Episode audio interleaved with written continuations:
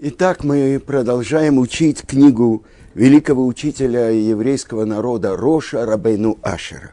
И то, что мы начали на предыдущем уроке, то, что он говорит, не склоняйте своего близкого с доброго пути к греху. И он говорит, чтобы вы не были похожи на подстрекателя и совратителя. И понятно то, что мы уже цитировали, то, что от имени Машгеха Ешивы Поневиш Раба Левинштейна говорит э, книга Мекора Хаим. И здесь говорится, что Рош, несомненно, говорил к праведникам, к людям своего поколения. А напомним, что он жил в XIII веке и уже около восьми веков он обучает весь еврейский народ. Так э, что же это значит? И я хочу напомнить вам то, что э, говорится у э, Рависройля Салантера, что человек свободен в своем воображении и заключен – как бы в тиски своим разумом. Что это значит? Воображение. На иврите это демьон. Не напоминает вам ничего слово демон. Демьон. Человек, он может свободно в одно мгновение переместиться в Испанию. Это э, Халомодше Бааспания написано в Талмуде. Так вот, когда человек надевает филин на свою голову и напротив сердца, напротив сердца, чтобы подчинить мысли в сердце и все его страсти, вожделение. И у воображения есть два аспекта. Я цитирую вам Гаона Рамыши Шапира. С одной стороны, без него невозможно действовать своим разумом. Потому что воображение помогает представить себе абстрактные понятия и приблизить их к пониманию. Сердце его поймет, как говорит пророк Ишияу. Но есть и другой аспект у силы воображения. Если человек пойдет за своими страстями, за своими низменными желаниями, он склони, склонит силу воображения ниже пояса. Ведь человек свободен в своем воображении. Он может представить в своем воображении, крутить все, что придет ему в голову, и оторваться от истинной реальности, которая воспринимается нашим разумом и сковывает желание. Итак, то, о чем я хотел с вами говорить. Мы с вами э, начали учить книгу Шмот. Имена. Это имена сыновей Израиля, которые спустились в Египет, Яков и его дом. Имена. И чтобы понять суть этой второй книги Торы, я хочу напомнить то, что говорит Рамбан. Вначале он говорит, книга Берешит – это книга основ, это книга наших працев, которые проложили тропинку в нашем мире, подчинив свои сердца и полностью Творцу. А вторая книга – это книга сыновей или книга – изгнание и избавление. И вот то, что мы должны понять. Те основы, которые заложили наши працы, то, что неоднократно говорится, Маасе, а вот Симан Лебаним, то, что происходило с нашими працами, это знак на века для потомков, для всех потомков, до нас с вами. И вот то, что открывается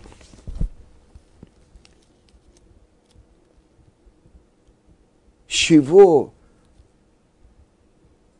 начинается первое божественное откровение пророчества нашего учителя Муше. Он находится на горе Море, извините, на горе Синай, на горе Хорев. И там он видит таинственные явления. Куст объят пламенем и не сгорает. И он подходит к нему, чтобы посмотреть. И Творец открывается ему и говорит голосом его отца, Моше, Моше, место, на котором ты стоишь, земля святая – сбрось обувь с твоих ног. И открывается Творец Муше и повелевает ему идти в Египет и спасать евреев, вывести их из плена. И вот то, что говорит Муше, кто я такой, чтобы идти и вывести евреев? И в этом заключено два вопроса. Кто я, чем я заслужил – и чем заслужили евреи. Ведь прошло всего 209 лет. А нашему працу Аврааму было пророчески показано Творцом, зная, узнай, что пришельцами будут твои сыновья в земле чужой, и их поработят и превратят в рабов и будут притеснять 400 лет. И Творец отвечает ему – ты заслужил это, потому что я буду с тобой. А они заслужат это, потому что когда ты их выведешь из Египта, они послужат мне на этой горе. То есть они станут достойными, чтобы получить Тору. Но продолжает Моше и возражает Творцу – и говорит, и скажут евреи, не показался тебе Творец, не поверят мне и не послушают моего голоса. И тогда Творец задает ему вопрос, что это в твоих руках? И отвечает Муше, посох, мате. И тогда Творец говорит, брось его на землю. И вот посередине пророческого откровения Моше говорит с Творцом. Он видит этого змея, в который превратился жезл, посох его, и он в ужасе отшатывается от, от него. И тогда Творец говорит ему, протяни руку и возьми его. И он опять возвращается и становится посохом. Удивительные вещи. Объясняет Раши из-за того, что ты говорил дурное про, про евреев, не поверят мне. Скажут, не говорил с тобой Творец. Из-за этого ты должен получить наказание тем, что у тебя в руках. И это змей. С другой стороны, дальше Тора говорит про этот посох Мате Элоким. Элоким – это имя Творца, которое означает Такиф убаэль йохолет убааль коля кохот кулам. Могучий, являющийся источником всех сил, которые есть в мире. Это имя Элоким. А Мате. Что означает Мате? Это тоже я слышал от Гаона Рамыши Шапира. Атая – это склонение. Ну что за склонение? куда человек может себя склонить. И это то, что мы с вами на предыдущем уроке уже цитировали Рамбама в законах о раскаянии. Он говорит, что право каждому человеку дано. Если хочет, он может склонить себя лаатот на хороший путь и стать праведником. А если захочет, может склонить себя на дурной путь и стать злодеем. И он продолжает, чтобы не пришло тебе в голову сказать, что Творец в начале творения человека постановил о нем быть ему праведником или злодеем. Это не так. Но каждый человек может стать праведником, как Моше Рабейну, или злодеем, как Яровам Бенават. И это то, что открывают наши мудрецы. В этом посохе, от которого отшатнулся Моше, заключены все силы нечистоты Египта. Больше того, нечистота, тума самого фараона, который над Египтом, она тоже заключена в этом змее. Давайте вспомним то, что говорит пророк Эхескель. «Лио рива не осетини» «Мне принадлежит Нил, и я сам себя сделал». Это говорит фараон. Как человек может сам себя сделать?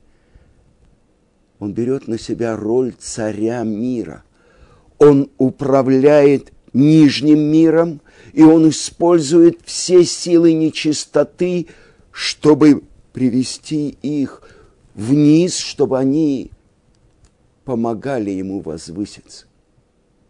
Сказано в Талмуде, что фараон был как карлик, рост его был как локоть, борода его была как локоть. И вот это фараон, который на вершине всего Египта. Сила нечистоты, сила воображения, дурного воображения. Сказано, десять пригоршней колдовства спустились в мир, и девять из них взял Египет. И вот Моше, он возвращает этого змея, схватив его за хвост, и превращает его в Мате Элоким – но что же заключено в этом посохе, в этом Мате Элоким? Здесь заключены глубокие тайны. И это то, что объясняет наши книги. Когда посох бросается на землю. Когда человек отпускает свое воображение, когда он идет за ним, что с ним происходит? В другом месте, в трактате Шаббат, там, где говорится про Хануку, рядом сказано, а яма пустая, нет в ней воды, воды в ней нет – но змеи, каракурды есть. Поэтому сказано нет воды. А что такое вода? Вода – это то, что говорит пророк. Ой, все жаждущие, идите к воде. Вода – это Тора. Как человек может преодолеть свое дурное начало? Мы все помним то, что написано в трактате Баба Батра. Это то, что спрятано в сердце человека дурное начало. У Ецарара, у Сатан, у Малаха Мавит. Он дурное начало в сердце человека. Он Сатан, обвинитель, он ангел смерти. Сначала соблазняет, потом перед Творцом обвиняет, а потом получает право, спускается и забирает душу человека. Борьба в сердце человека. Кто им управляет? Это дурное воображение – демьон, демон или его разум. И это то, что в руке человека склонить себя, латот, на путь добра. И то, что я хочу вам сказать, то, что Мидраж говорит, э, то, что открывают наши мудрецы – что этот посох был сделан из драгоценного камня сапфир. И на этом посохе было выбито четырехбуквенное имя Творца Авая. И еще какие-то странные десять букв. Дацах, Адаш, Бахав. Что такое? Пока мы не знаем, что это. Но наши мудрецы открывают. Это то, что пасхальной Агаде говорит Раби Иуда. Он разделил все десять казней Египта на три группы. Дацах, Дам, Цвардея, Киним, кровь, лягушки, Пиши. Это первые три казни. Они пришли научить, чтобы человек знал, что я, Авая, это четырехбуквенное имя Творца, на земле. Вторые, Аров Девершхин, дикие звери, падеж скота, нарывы, чтобы ты знал, что я, Авая, Бог на земле. А последние четыре – Барат, Арбе, Хошек, Бехорот, Град, Саранча, Тьма, Смерть первенцев – чтобы ты знал, что не, нет никого подобного мне на земле. И это заключено в начальных буквах, то, что высечено на этом посохе. Этим посохом происходят чудеса в Египте. Благодаря этому посоху Мате Элоким – рассекается море на 12 проходов. Дальше этим посохом делаются великие чудеса в пустыне. Что он несет в себе? Чем отличается то, как Творец открывался нашим працам, от того, что произошло в Египте благодаря этим десяти казням, сказано у пророка, что эти десять казней, которые обрушились на Египет, они были десятью курсами лечения для евреев. Равицкак Зильбер часто в своих уроках это говорил.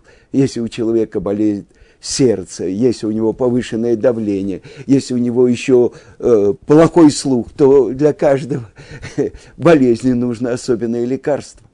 Это все то, что отрицали египтяне – как написано у Рамбана в конце главы Бо. Творец. Кто сказал, что он сотворил мир? А если даже он сотворил мир, он не вмешивается. А если даже вмешивается, то э, он не открывается людям. И это то, что научили эти казни египетские мир. С чего начинается – следующая глава Шмот Ваеры. И говорил Творец Моше, и сказал ему, я Авая, я показался Аврааму, Ицкаку, Якову именем Кель-Шакай, но мое настоящее истинное имя Авая, четырехбуквенное имя, им я не открылся. И объясняет Раши – я им обещал землю, я обещал, что будет эта земля принадлежать сыновьям Якова, но я только обещал, но не реализовал. А это мое имя, это источник избавления, потому что на глазах у всего мира реализуется раскрытие имени Творца, истинного имени. Но рядом сказано «Зешми леулам» – это мое имя навсегда, но написано без вава. Это мое имя Леалем, которое должно быть скрыто. Но это имя, которое открывается во время десяти казней египетских. Как? То, что объясняется, то имя, Кель Шакай, я измененно говорю, первые две буквы имени Элоким, Алиф и Ламет, это источник сил, источник милосердия. А Шакай, я измененно говорю, Шиамар Оламо Дай, который установил границы миру. Этим именем Творец Шадат Марахота Тева. Он грабил как бы систему природы то, когда он спасает нашего праца Авраама из огненной печи, куда бросает его Немрод. Да, на время можно отменить природу огня, который сжигает все, что попадает в него. В конце трактата Хагига сказано, что огонь генома не властвует над еврейскими мудрецами. Почему?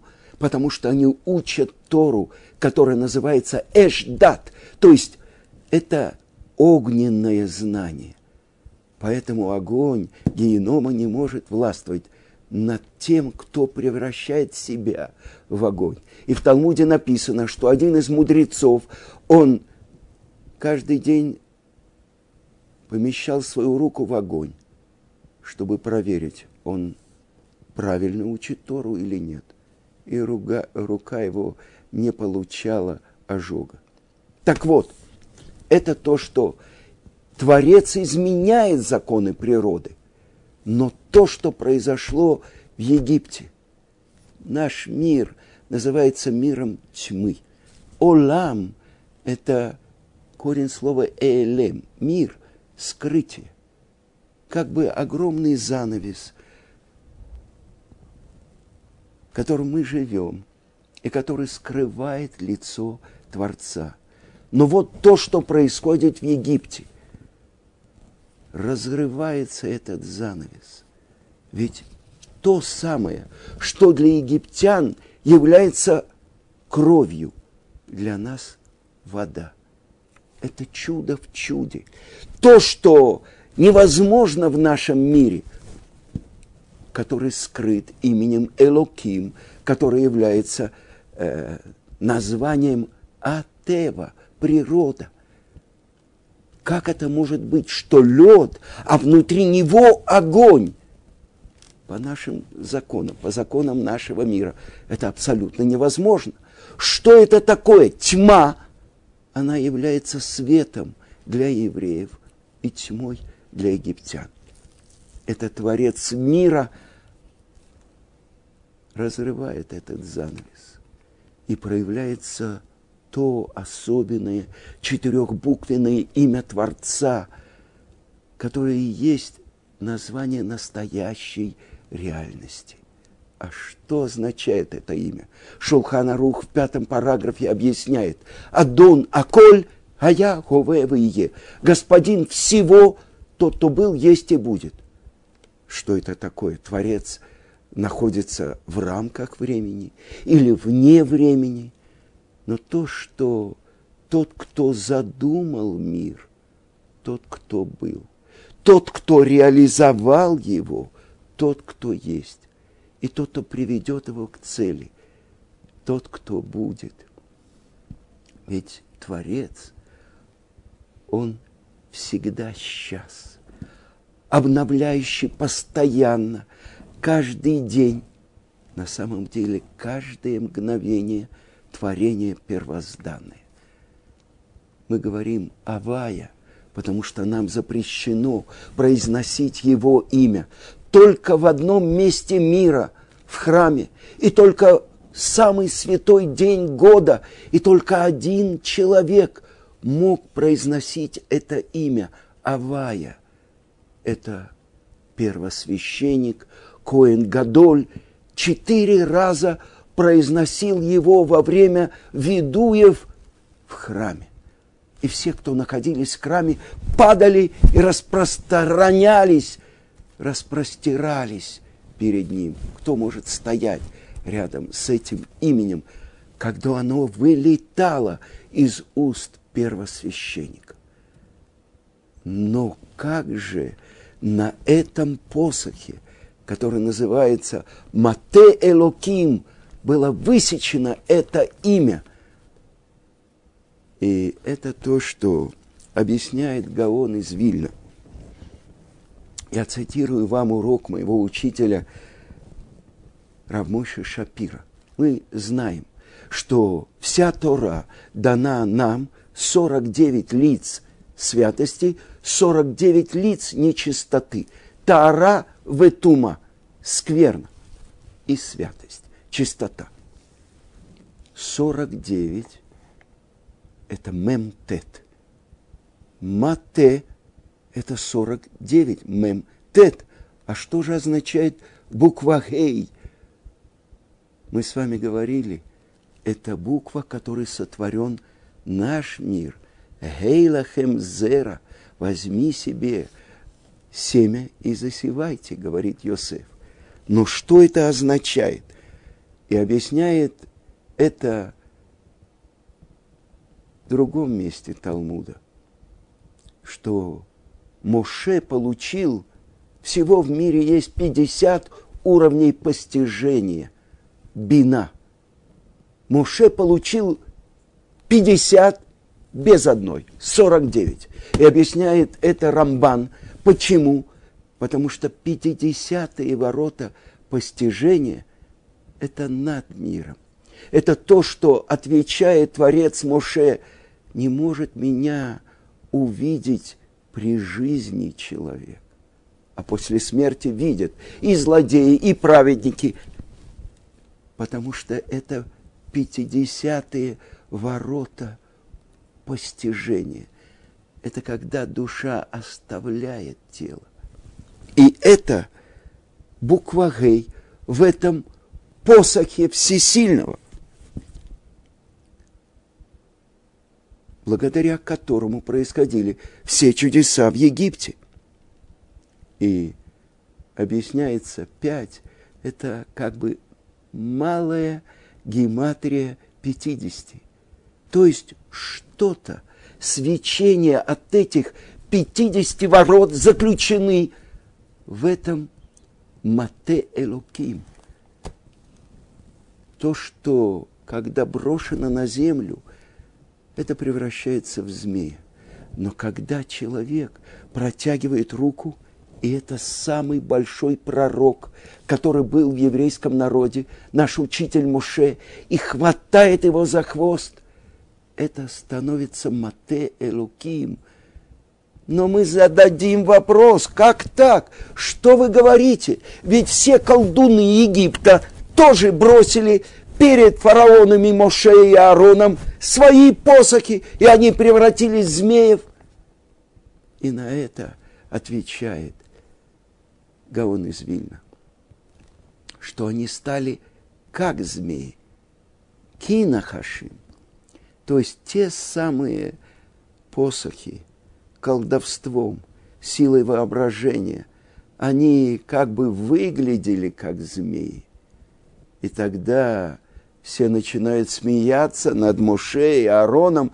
Вы пришли с колдовством в страну колдовства?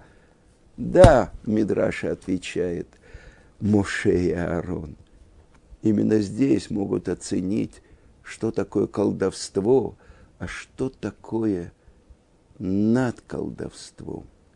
И именно когда змей, посох, который бросает Аарон, змей, а дальше он берет его за руку, и он возвращается и становится Мате Элоким, посохом всесильного, драгоценный камень. Он поглощает всех этих змеев как пылесос собирает пыль. Открывается тот, кто управляет всем миром. И этот искаженный мир, эта перевернутая пирамида, на которой восседает глава всех колдунов Египта, фараон, их охватывает ужас. Ой, здесь что-то такое – чего мы еще не проходили. Это то, что открывается имя Авая. Господин всего, тот, кто был, есть и будет. Открывается настоящая реальность. Но фараон скрепляет свое сердце и не верит этому знаку, потому что его повторяют его колдуны – и когда Муше берет воду из Нила и бросает ее на землю, она превращается в кровь. Так он показывает мудрецам Израиля и говорит им знак, покот покадти. Я, вспоминая, вспомнила вас, выкупая, выкуплю вас. И поверили евреи. А когда это становится первой казнью Египта, когда тот Нил, которому они поклоняются, он превращается в кровь. И выкопали из ямок часть воды эти колдуны и тоже превратили в кровь. Но кровь, в которую превратил Моше воды Нила, рыба не может жить в крови. Это знаки, которые передает Творец Муше, чтобы евреи поверили ему. А что же означает знак, когда Творец говорит ему засунь свою руку за пазуху, и он вынимает, и она покрыта язвой царат, проказой, которая белая, как снег. Это то, что Муше говорит, они мне не поверят. Они скажут, не показался тебе Авая. И Творец велит ему засунуть еще раз руку за пазуху, и он вынимает. Она кожа чистая, как у новорожденного младенца.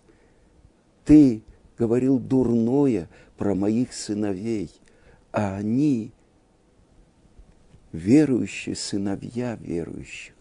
И так они вернутся. Я слышал, что Гаон, Рав, Бенцион Зильбер, когда в 72 году они приехали в Израиль, его спросили, что там осталось. Он сказал, там осталась гораздо большая пустыня, чем была, когда мы там были. Ведь э, Ташкенте, сначала в Казани, был Равицкак, который каждому еврею готов был помочь. А сейчас мы оставили. Но через несколько лет начинается движение Чувы в Москве, в других городах, в Питере. Это то, что по законам природы быть невозможно, просто невозможно. Но если что-то невозможное перед Творцом, то, что обещано было в Торе, вдруг реализовалось в нашей жизни. И это Творец открывает лучик света. И вдруг, как за магнитом, мы тянемся за ним. И изменяется нашей жизни.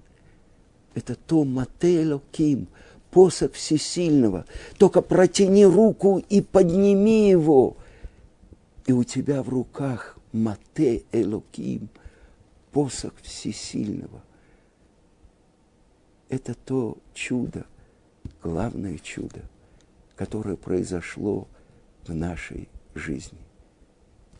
И это источник избавления и освобождения из египетского рабства и освобождения из всех будущих рабств. Мы выходим на свободу. Мы идем к горе Синай, чтобы успеть получить нашу Тору.